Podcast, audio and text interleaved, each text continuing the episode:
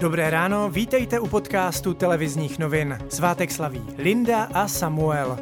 Dnes bude většinou zataženo na východní polovině území s deštěm, místy i vydatným. Nejvyšší teploty se budou pohybovat mezi 14 až 18 stupni Celzia, při trvalém dešti kolem 12 stupňů, v tisíci metrech na horách kolem 10 stupňů. Při požáru bytu v pražských Nuslích zemřel starší muž. Další dva obyvatele domu hasiči z bezpečnostních důvodů během zásahu evakuovali. Vybavení bytu v ulici na Květnici začalo hořet zřejmě krátce po 20. hodině. Podle předběžných informací byl příčinou požáru nedopalek cigarety. Podrobnosti ukáže následné šetření.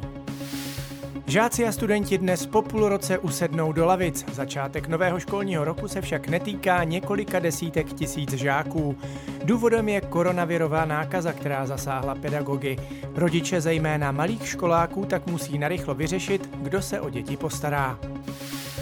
Povinnost nosit roušky se dneškem částečně vrací.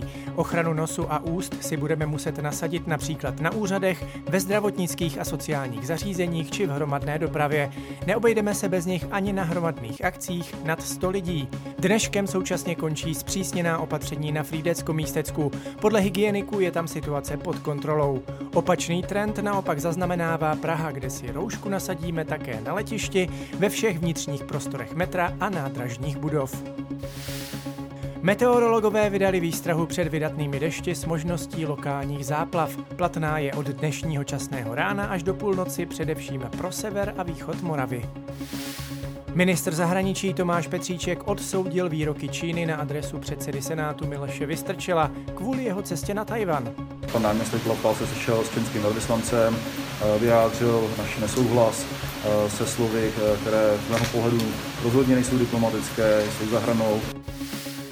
Maďarsko dnes z důvodu prevence šíření koronaviru minimálně na měsíc uzavřelo pro cizince své hranice. Maďaři, kteří se vrátí ze zahraničí, budou muset podstoupit karanténu nebo předložit dva negativní testy na COVID-19. Do země budou nově moci jen diplomaté, humanitární pracovníci, vojáci a také Češi, kteří si už zakoupili zájezd. Libanon má nového premiéra, stal se jím velvyslanec v Německu Mustafa Adib. Ten chce co nejrychleji sestavit vládu, aby mohl prosadit důležité reformy. Předchozí vláda podala demisi několik dní po ničivém výbuchu v my... Předchozí vláda podala demisi několik dní před... Předchozí vláda podala demisi několik dní po ničivém výbuchu v bejrútském přístavišti. A ještě ze sportu. České tenistky zatím na úvod Grand Slamu České tenistky zatím na úvod Grand Slamového US Open válí. Z prvního kola postoupily hned čtyři Češky. Karolína Plíšková dokonce Ukrajince Kalininové nadělila Kanára. A to je z dnešního podcastu televizních novin vše. Mějte fajn den.